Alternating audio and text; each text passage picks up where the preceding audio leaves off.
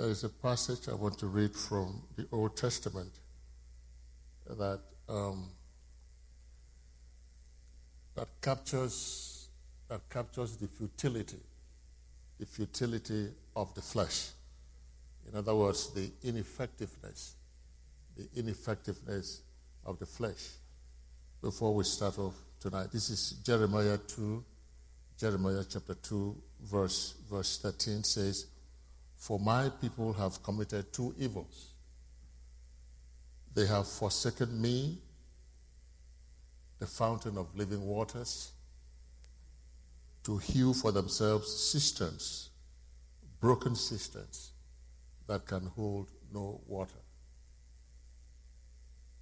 They have forsaken me, the fountain of living waters and instead they have hewn for themselves cisterns, cisterns like wells, broken cisterns that can hold no water.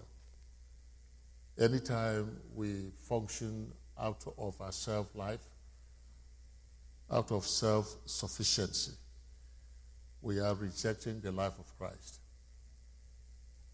The life of Christ we have the life of Christ. We have the indwelling Christ. But anytime we function out of our own flesh, which is living independent of God, living apart from God, apart from Christ, then we are resorting to systems that can hold no water. The flesh is very, very inefficient. And my role in this study is to bring us to a point where we can see the bankruptcy of the self life, of the flesh, so that we can exchange it for the life of Christ, which already indwells us as believers. Amen. Colossians 3:14 says that Christ is our life. Christ is our life. And then Romans 5 5:10 says that we are saved by his life. We are saved by Christ's life. So it's either we are walking according to the Spirit, and that is embracing and allowing Christ to live his life through us, or we are walking according to the flesh. And of course, if we walk according to the flesh, then we will experience nothing but frustration. We will experience conflict. We will experience all sorts of things that will deter or that will not promote our sanctification. Amen? So last week, let me just uh, recap uh, what we discussed last week. We began by discussing or by defining the flesh. And if you recall, we said that the flesh, also called the self life, Okay, uh, before that, we looked at the traditional view and the biblical view of the flesh. The traditional view simply says that man has two natures. You have the evil nature, and then you have the divine nature. And I said that that is a wrong approach because it's like setting us up for civil war. We only have one nature. So you have two natures the evil nature and then the divine nature. And the two of them are fighting, always fighting. Nope. Christ said, if a house is divided against itself, what happens? To fall. So we are not dual natured, we are one nature. That is, is either you are a child of God or you are a child of the devil. Then we looked at the biblical um, view which is flesh is our living out of our own natural resources. Living out of our own natural resources. Um, then we had a more complete definition of the flesh. So, flesh is synonymous with self life. We said it is a condition. It is a condition. It is a mindset. It is an attitude, it, it is a strategy where my focus is primarily on myself. So it's self centered life. And even if it is good looking, and we will see those good looking flesh well adjusted or sociably or socially acceptable, where I am living out of my own resources. And there are several of these resources. What are those resources? Such as my heritage, my education, my IQ, my personality, my sense of humor, looks, talents, abilities, capabilities, self discipline, self strength. And you can see in all of this is self, self, self, self reliance. So I'm living out of these resources, I'm living out of my talents, and the purpose, the purpose is to cope with life, is to solve my problem, is to meet my needs, is to become a success.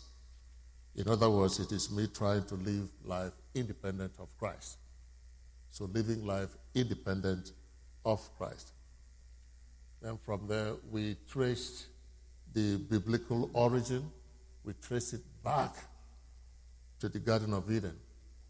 When man fell after eating from the tree of the knowledge of good and evil. You know, God has said, any, any day that you eat of this fruit, you will do what? You will surely die. And the question is, did Adam and the wife die immediately? No, they did not die immediately, even though they died many, many years after that. But they were separated from God. There was a spiritual death. And spiritual death does not mean annihilation of the spirit, it just means that they were separated from the source of life. And that is God. And because they were separated from the source of life and they had to leave, so they had to resort to self sufficiency, self sufficient functioning. And so we saw that from self sufficiency as opposed to Christ sufficiency or spirit sufficiency. And um, in order to, for them to be self sufficient, they had to control everything around them, to be independent. And so the flesh also indicates independence. Is it because for you to be self sufficient, it means that you have to control things around you, you have to control people, you have to control your, you know, your surroundings so that you'll be independent. And the more the struggle for independence, because when you try to control things, when you are obsessed with controlling things, that thing controls you. And so you are now in bondage to that thing. So flesh also represents bondage. Whereas um, grace or the tree of life represents freedom. And of course, because they were estranged from God, they were placed under the law system. The law system is based on performance. You performed to be blessed. As opposed to the grace system, where you are blessed because God has done it all. You are blessed not because of you, but because of what Christ has done. And of course, the flesh leads to death because anytime that we live, anytime that we function out of self sufficiency, it is self it is self destruct. Uh, Paul says that if you sow into the flesh, then out of the flesh you will reap what corruption, corruption. And of course, God had told, um, God had said to the man and his wife that any day that you eat of this fruit, from this fruit, that you shall surely die. So flesh represents death. Not just physical death, not the physical death, but not having the best, not having God's kind of life, the best that God meant for you to have, the place of weakness. Then from there, we looked at the varieties of the flesh. I just run through all of that that we covered last week. Well adjusted flesh looks good on the outside. It looks adequate, looks strong, but it's no good. Religious flesh This is trying to gain God's acceptance or favor through your performance. Um, then we had the self depreciating flesh. Uh, it looks, this is self self condemning when you're condemning yourself, self critical, assuming that you are always the problem. And uh, on the outside, it looks, it looks like humility. You know, it, it looks like you are humble, but uh, in actual fact, you are just fishing for compliment. You are fishing for compliment. That is a self depreciating flesh. Then the next one was is a passive flesh. Uh, passivity, that is lacking initiative. You don't want to take or make decisions because you are afraid that you might fail or that your decision might be wrong. And so instead of being wrong, so you don't take decisions. Passivity. It looks weak, but it's actually strong because anytime that you don't take a decision, it affects other people. Not taking decision is actually a decision by itself. That is the passive flesh. And then we looked at the self-centered flesh. This is self-absorbed, it's self-consumed. Everything is just centered about you, self-absorbed. And then the opposite of that is the other-centered flesh. Other-centered flesh.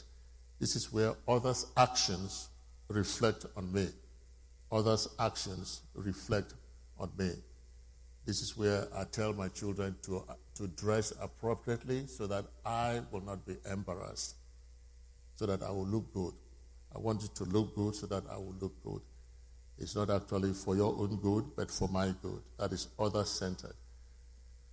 That is also where we have um, codependency, which is a very strong need of being needed the caretaker flesh, um, the rescuers, where you want to, where you feel that you are responsible, you are responsible for everybody. Um, you see yourself as being responsible, like I am responsible for your joy, I'm responsible for your emotions.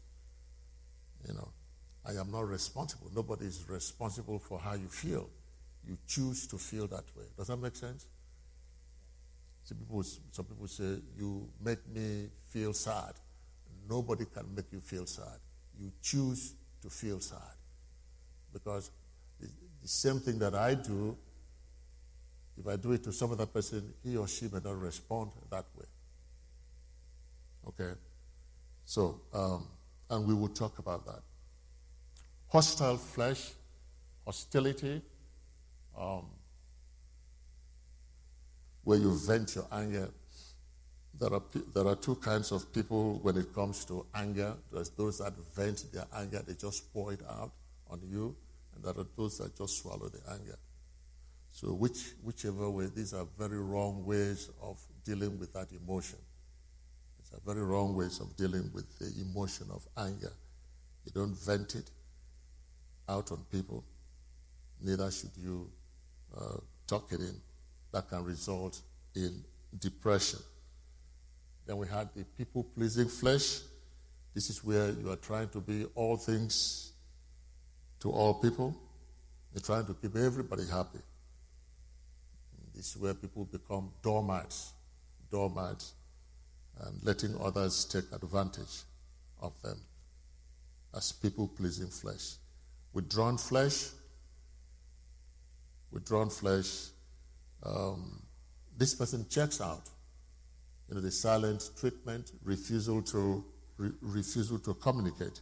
You distance yourself from others, and all of this, and all of this is they are all forms of control to try to get a need met, and is usually a relationship need, and we will look at some of those. I think that's where we stopped last week. We have the good looking flesh, well adapted, passive. Passive flesh, sweet, religious flesh, but they're all flesh.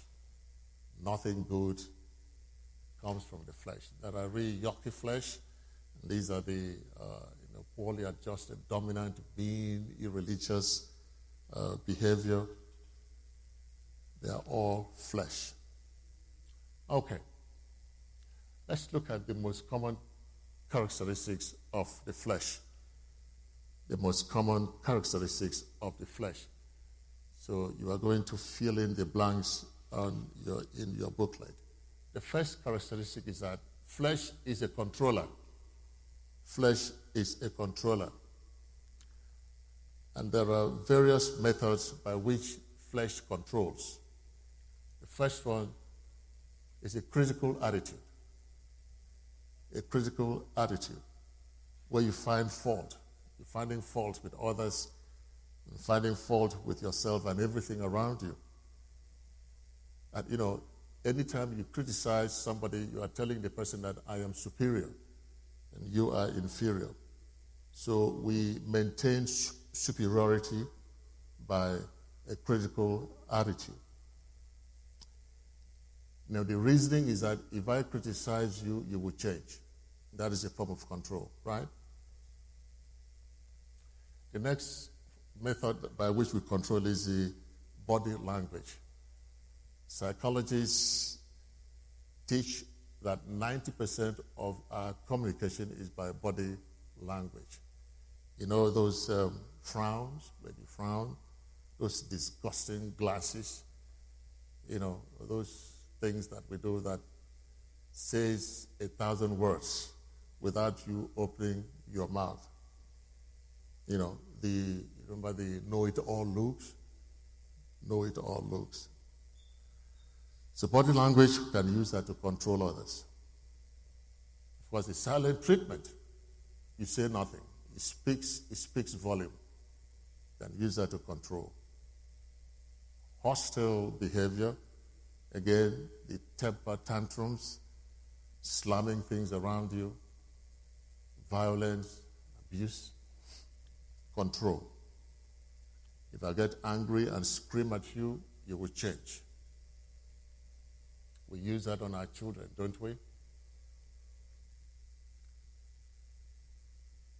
Seductive behavior.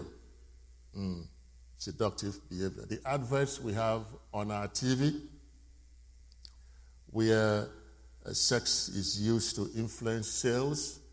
You see a beautiful girl smoking cigarette or drinking alcohol just to attract you to uh, do that. Um, this is called, also called flirtation, dangling the carrots just to attract you, seductive behavior.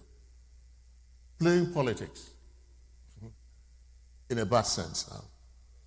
Playing politics in a bad sense. Uh, this says, I will do this for you if you vote for me. I will do this for you if you do this for me, if you, or you do that for me. This is tit for tat. Um, blackmail and intimidation, a form of control.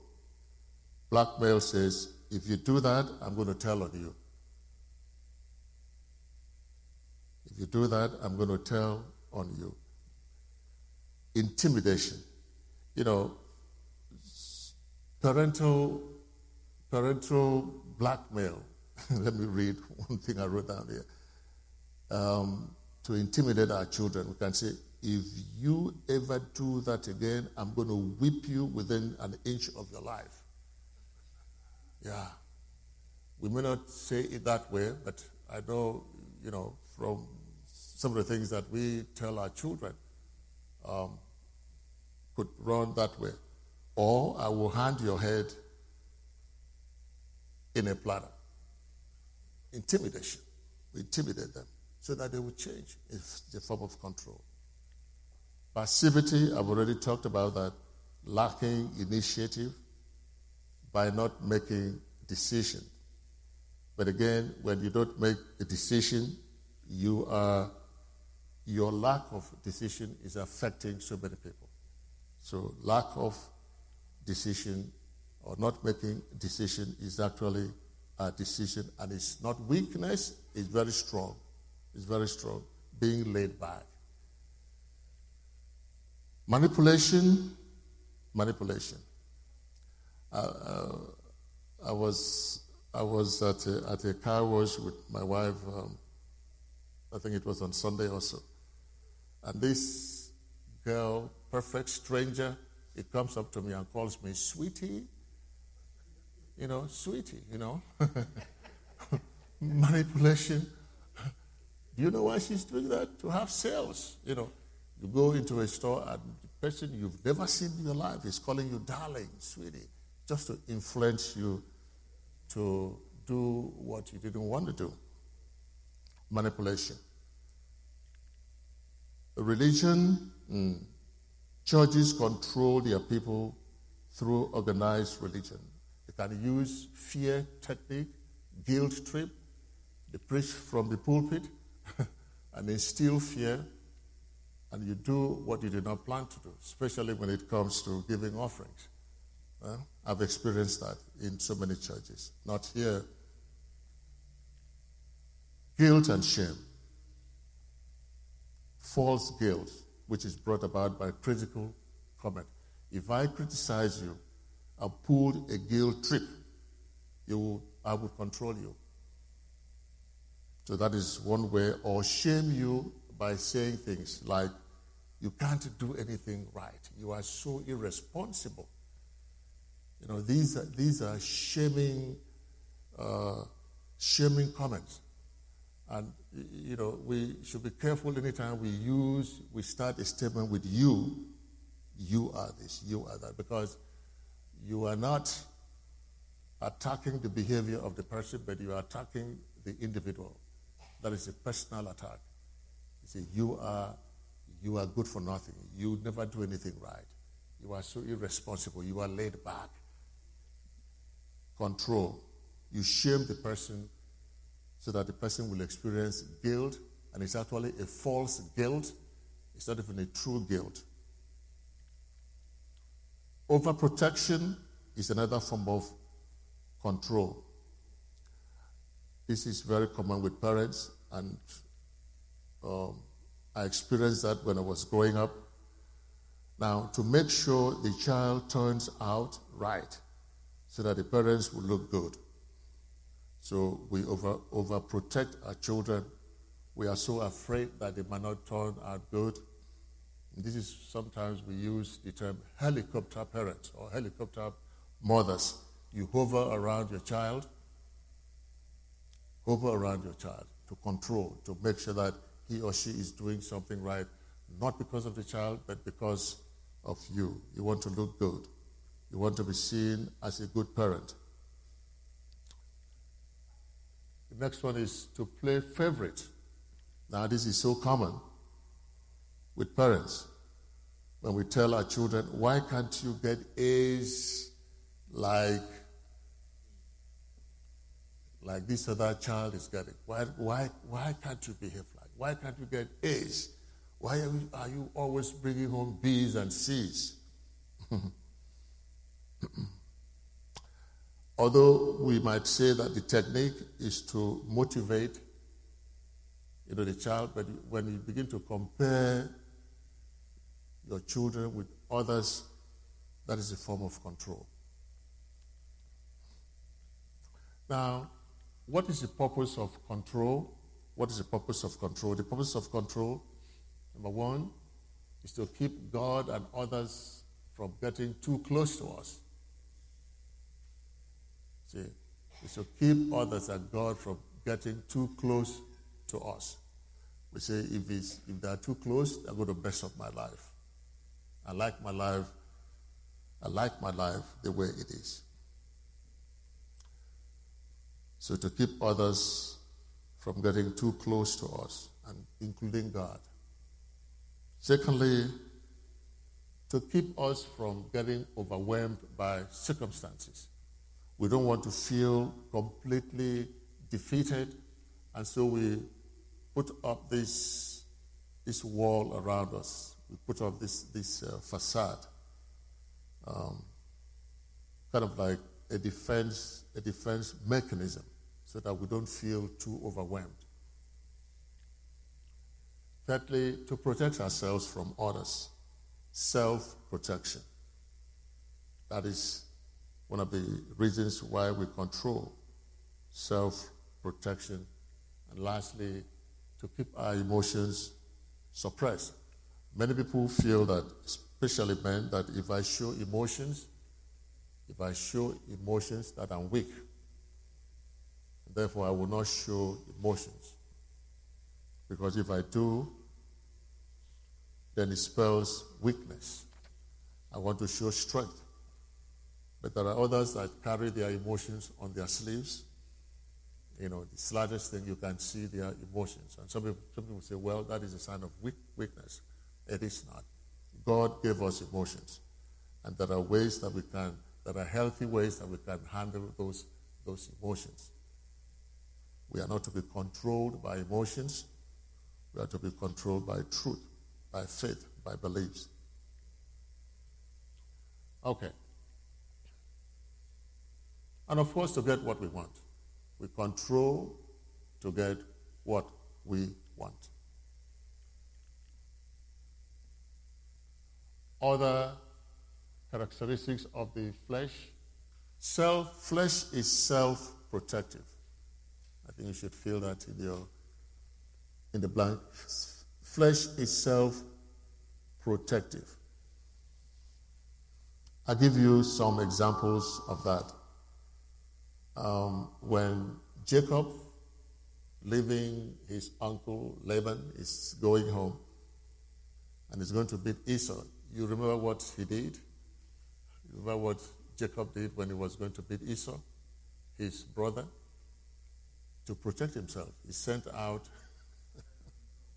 he sent out, he sent, first of all, huh? That's why he sent animals, sent things just to appease appease Esau. Self protection. Abraham. Remember what Abraham did? That's right. He said, When they see you, tell them that you are my sister. They can do anything they want to do with you as long as I am protected. Right? Self protection. That is the flesh. So it takes the form of excuse making, justifying our behavior, shifting blame, withdrawing, not taking responsibility, shifting blame. And this, the issue of blame shift uh, is right there. Don't, don't push it out. The issue of blame shift, Adam and Eve, right? Mm-hmm. Started from there. See, Adam, where are you? Did you eat of the fruit I told you not to eat? No. The woman made me do it. Shifting responsibility, not taking res- responsibility. And what did uh, you know, the woman do? The woman blamed the serpent.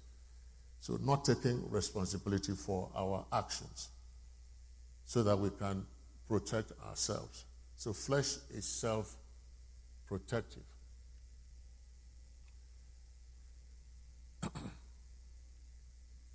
Flesh is an octopus. Octopus. Octopus has eight, eight tentacles. So flesh is one problem, but with several symptoms. One problem with several symptoms. Um, if you have your Bible with, uh, with you, can you read Galatians 5? Galatians 5. Galatians chapter 5, verse 19 to 21. Let's, let's see the various tentacles of the octopus.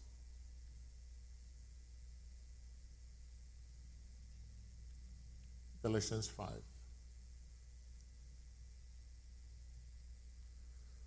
Nineteen to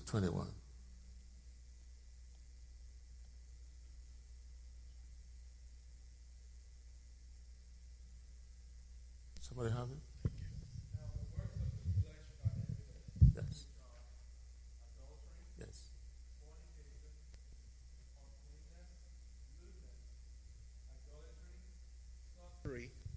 Hatred, contentions, jealousies, outbursts of wrath, selfish ambitions, dissensions, heresies, envy, murders, drunkenness, revelries, and the like.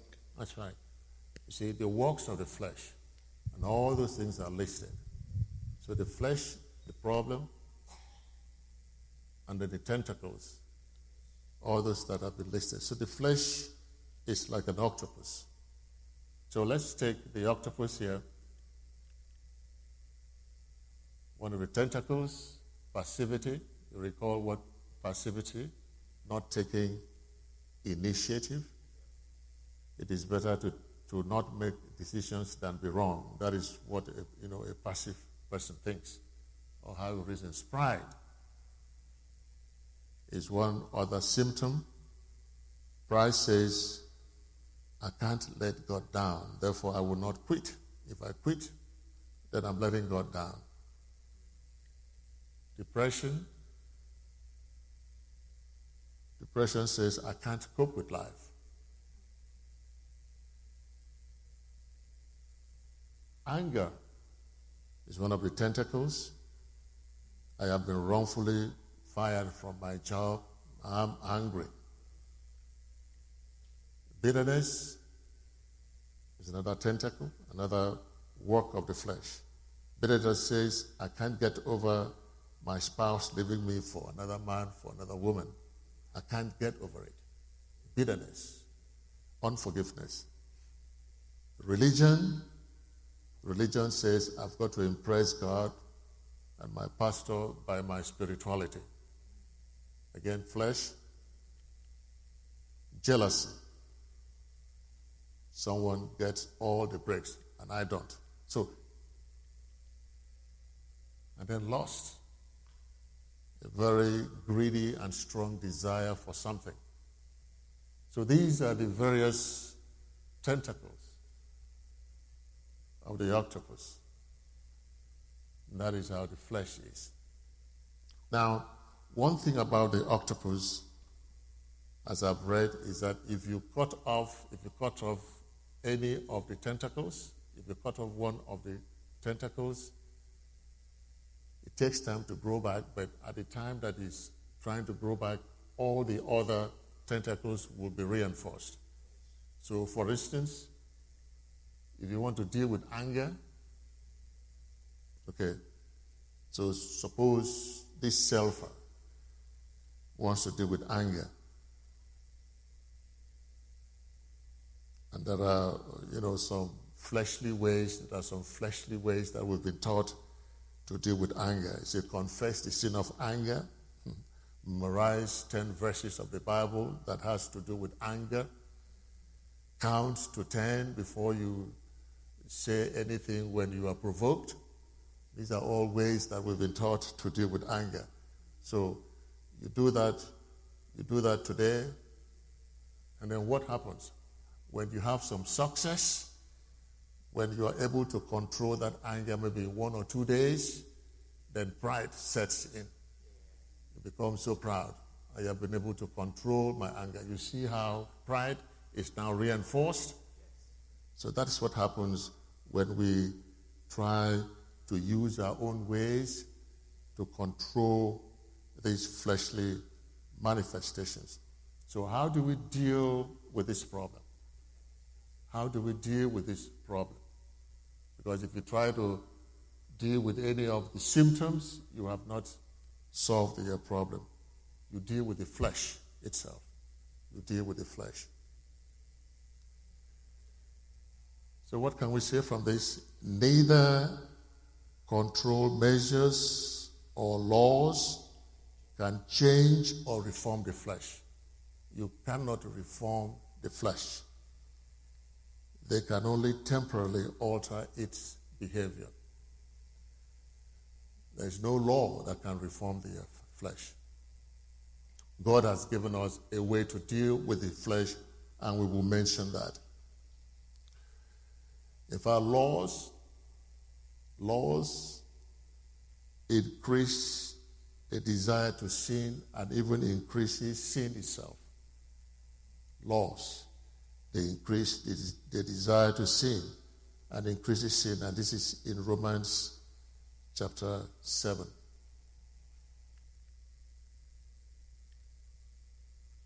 Another characteristic of the flesh is that the flesh holds me captive. The flesh holds me captive and enslaves me. The flesh holds me captive and enslaves me. You see, if anyone is living by the flesh, in other words, independent of God, you are no match for the devil. You are no match for the enemy. Um, the enemy will arrange for that person to be overcome by somebody or by something else. That you'll be overcome by some substance, you can be overcome by abuse, smoking, any of those things. And addiction is not, you know, we often look at that addiction with the bad things. I mean, the real obvious bad things like uh, uh, sex addiction, uh, pornography, and all of that. But you can even be addicted to food. We have food addiction. We can be addicted to, you know, to codependency. Uh, anything that you have to do abnormally, you get obsessed by it. That thing controls. Anything that controls you, you get addicted to it. So, flesh will hold us captive and will enslave us.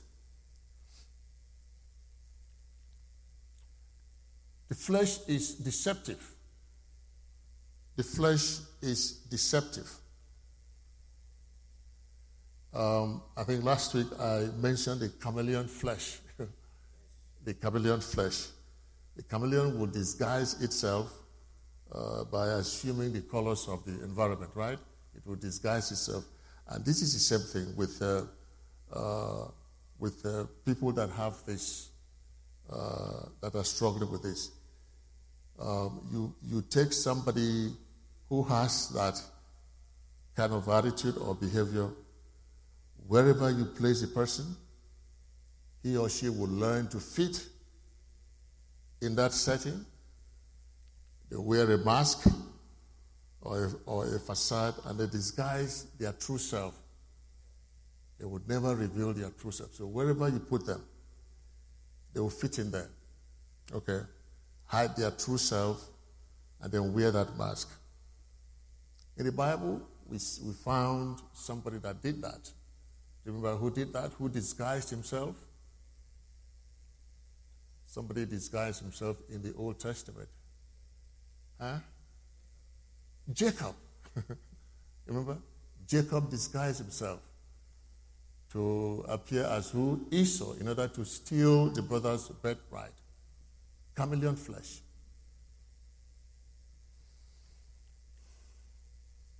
The flesh builds its identity around itself. It builds its identity around itself. Um, identity is who you are. Identity is who you are. And so we develop our identity um, from things around us. We don't develop our identity from who God says we are. So these are the things that we develop our identity from. Our job, because because I work for an engineering firm, therefore I am an engineer. Because I teach in a college, therefore I am a teacher or I am a professor. So, uh, teacher, a professor, engineer now becomes my identity. See, that's, that's not who I am. That's what I do. Your career, money, education, your performance, your looks, your, your, your talents, your reputation. There are some uh, who come to my office and say that my husband or my wife is my life, or my children are my life.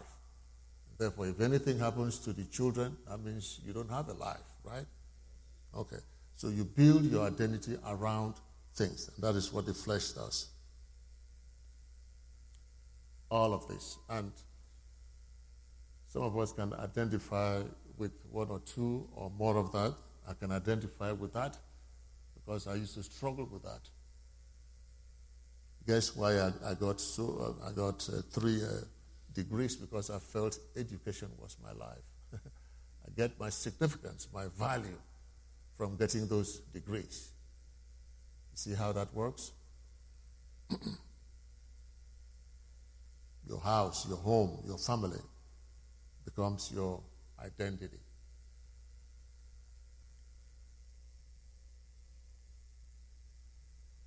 The flesh is proud. The flesh is proud. You see, the flesh, sorry, let me go back there. The flesh will always want to exalt itself. And we do that, we, the flesh exalts itself to meet, to meet a need, a need for acceptance.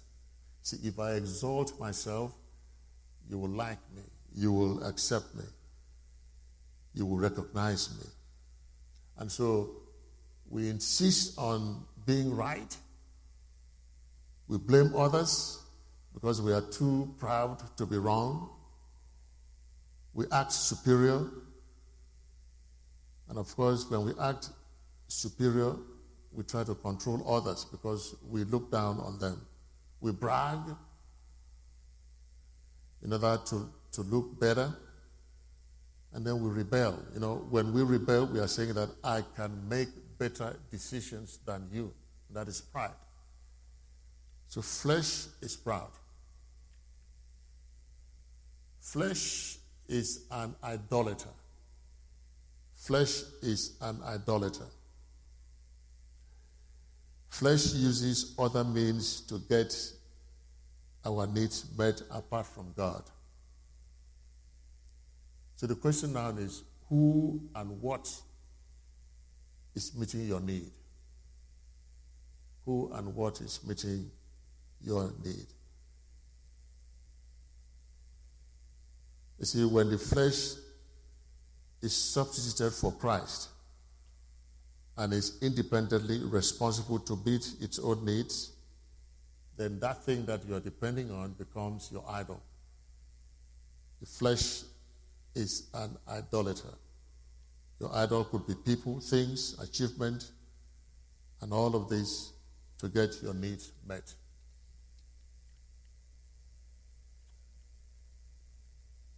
The flesh is a rejecter. The flesh is a rejecter. My coping skills rejects others.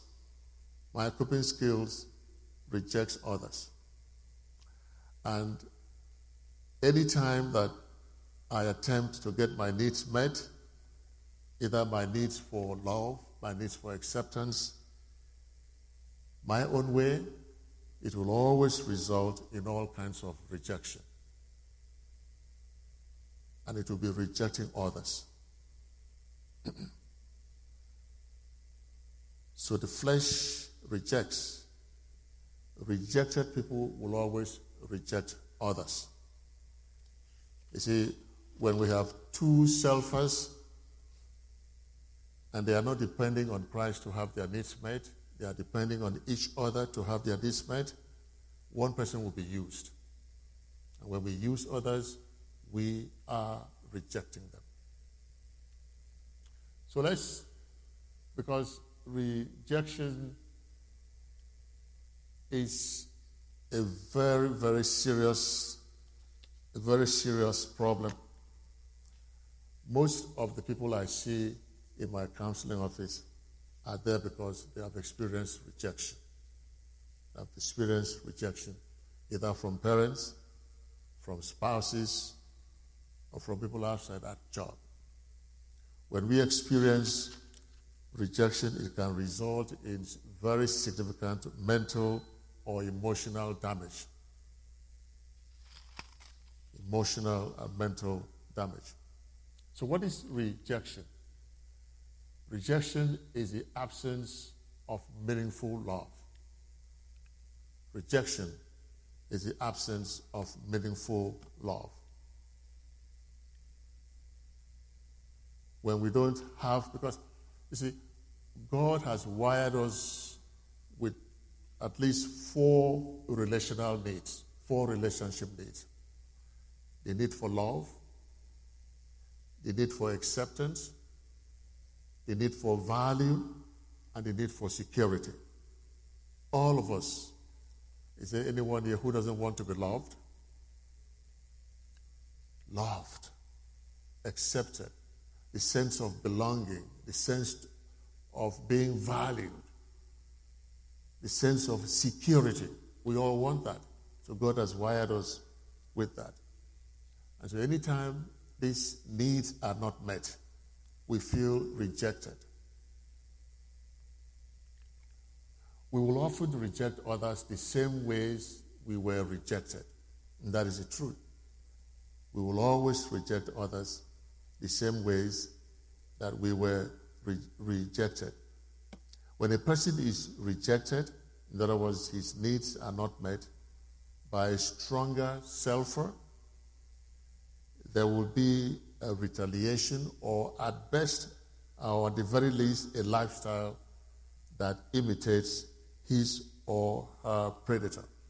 Now, this is the reason why um, children often imitate their abusive parents. Children grow up to be, I mean, if you're growing up in an abusive, uh, rejective environment, those children will grow up to be just like their parents. Because rejection breeds more rejection. So we develop our flesh patterns out of rejection because we all want to be accepted. We all want to belong. And if we have, don't have that needs met, we are going to develop some coping skills, some coping skills in order to uh, control the pain of being rejected. So most of our flesh patterns developed out of rejection. There are two types of rejection. There are two types of rejection. The first one is overt rejection. Overt. This is obvious. Obvious rejection. For instance, when one is abandoned, when one is abandoned, that is overt, that is an obvious rejection. Physical abuse, physical, sexual, or verbal abuse.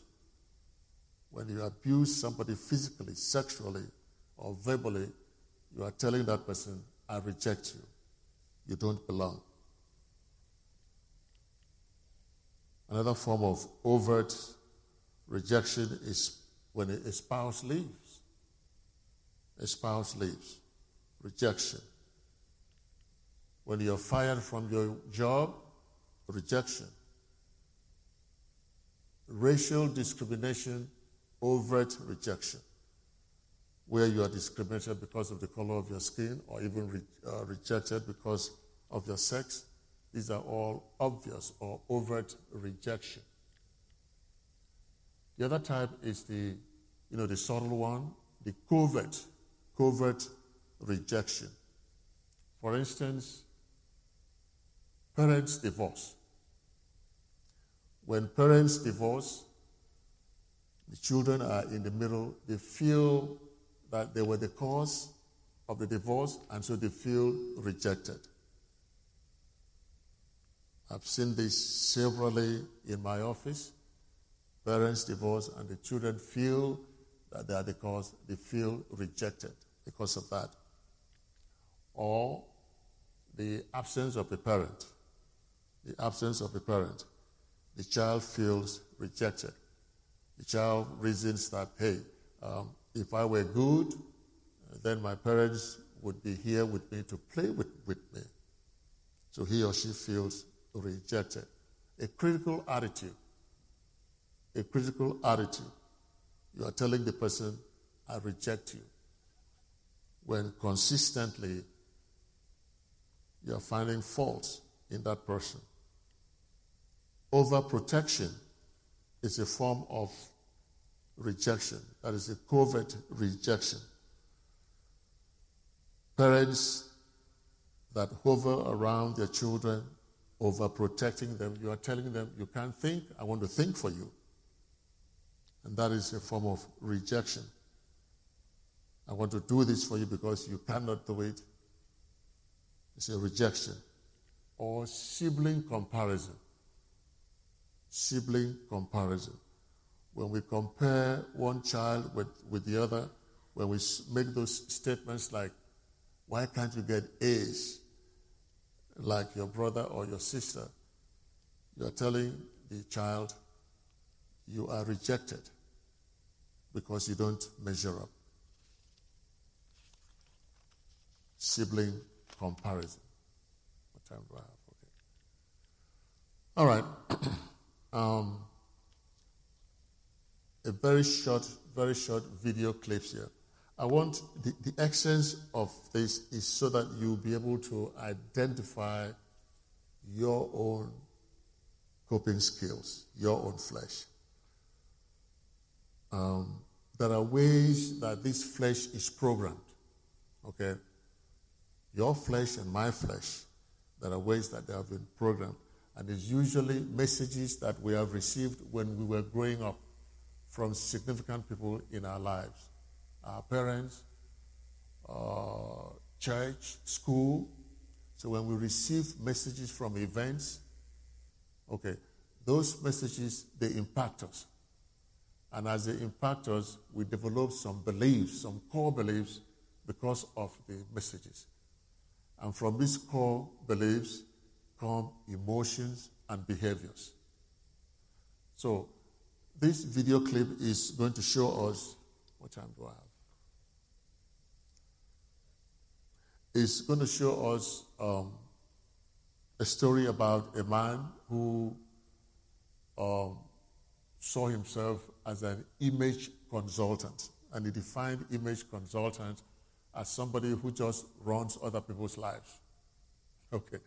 And then you could trace how he got to that flesh from how he grew up, the kinds of messages that he received from his parents, and then the beliefs that he had about himself, which developed the emotions as well as the coping, the coping behavior.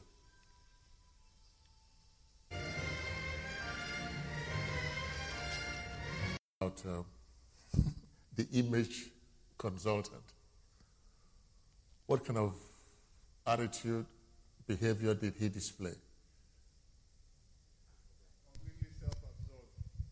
Completely self absorbed, arrogant. The other one? Huh? Rude, impatient, hostile. Now let's see where that came from, okay? Huh? As a child, what was the last statement that he made? I'm going to grow up to be what? A loser. You see the belief? You see the belief that he had at that age? I'm going to grow up to be a loser. Now let's see more of him. Hearing from the father. The mom died at eight years. The mom was the protector. So now the mom is dead. At the grade school, of course, he fought. and he was, uh, I, I, mean, um, um, reprimanded by the principal of the school. So another message he got. No girlfriend. At the age of 40, the man had no girlfriend, no female in the house. Career, what, what was his career? Image consultant.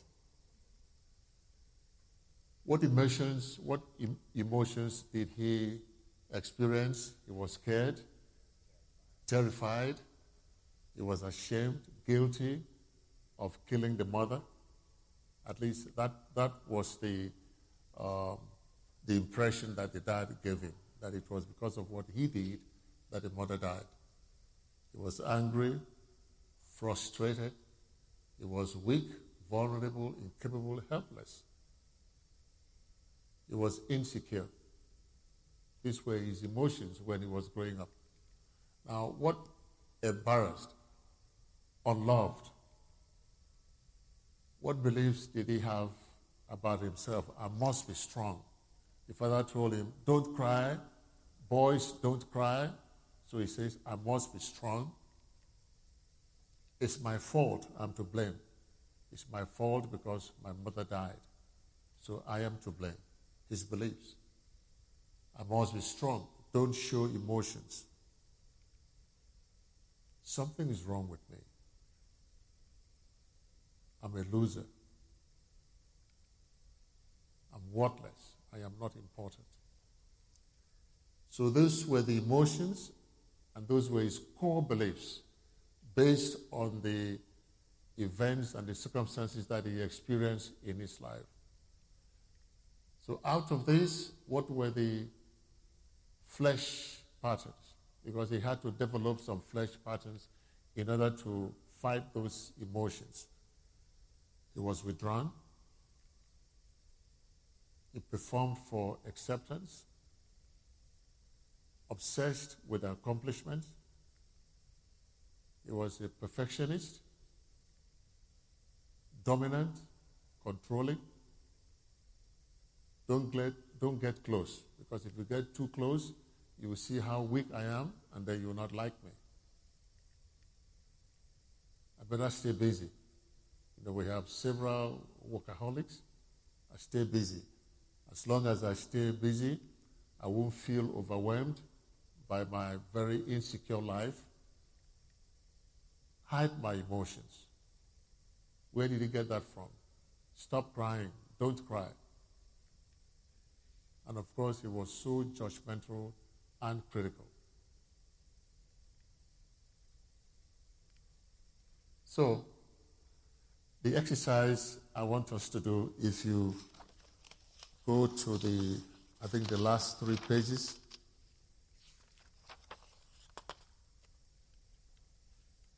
that, that talks about the manifestations of the flesh, the last three pages in the um, handout.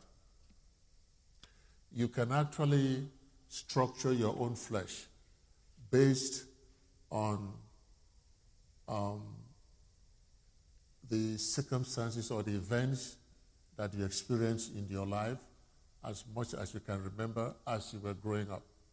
The messages that you received from your dad, from your mom, or whoever was a significant person in your life. You can actually structure your flesh. The messages that you received, how they impacted you, the emotions that arose from there. Then, based on that, the core beliefs that you had about yourselves. And if you check through these the manifestations of the flesh, what I want you to do is just indicate, indicate anyone that applies applies to you. Does that make sense? Indicate the, the ones that applies to you, and then when we come back next week, we will now talk about about this. Okay. Can you see how you can structure your flesh based on the, uh, the video that you saw? Does that make sense? Yes. Okay. Check the ones that apply to you. Then when we come back next week, we will talk about your own specific flesh. Any questions? We've overstayed a little bit, but um, I think I wanted to get to this point tonight. Any questions? Okay. If there are no questions, then we will call it tonight.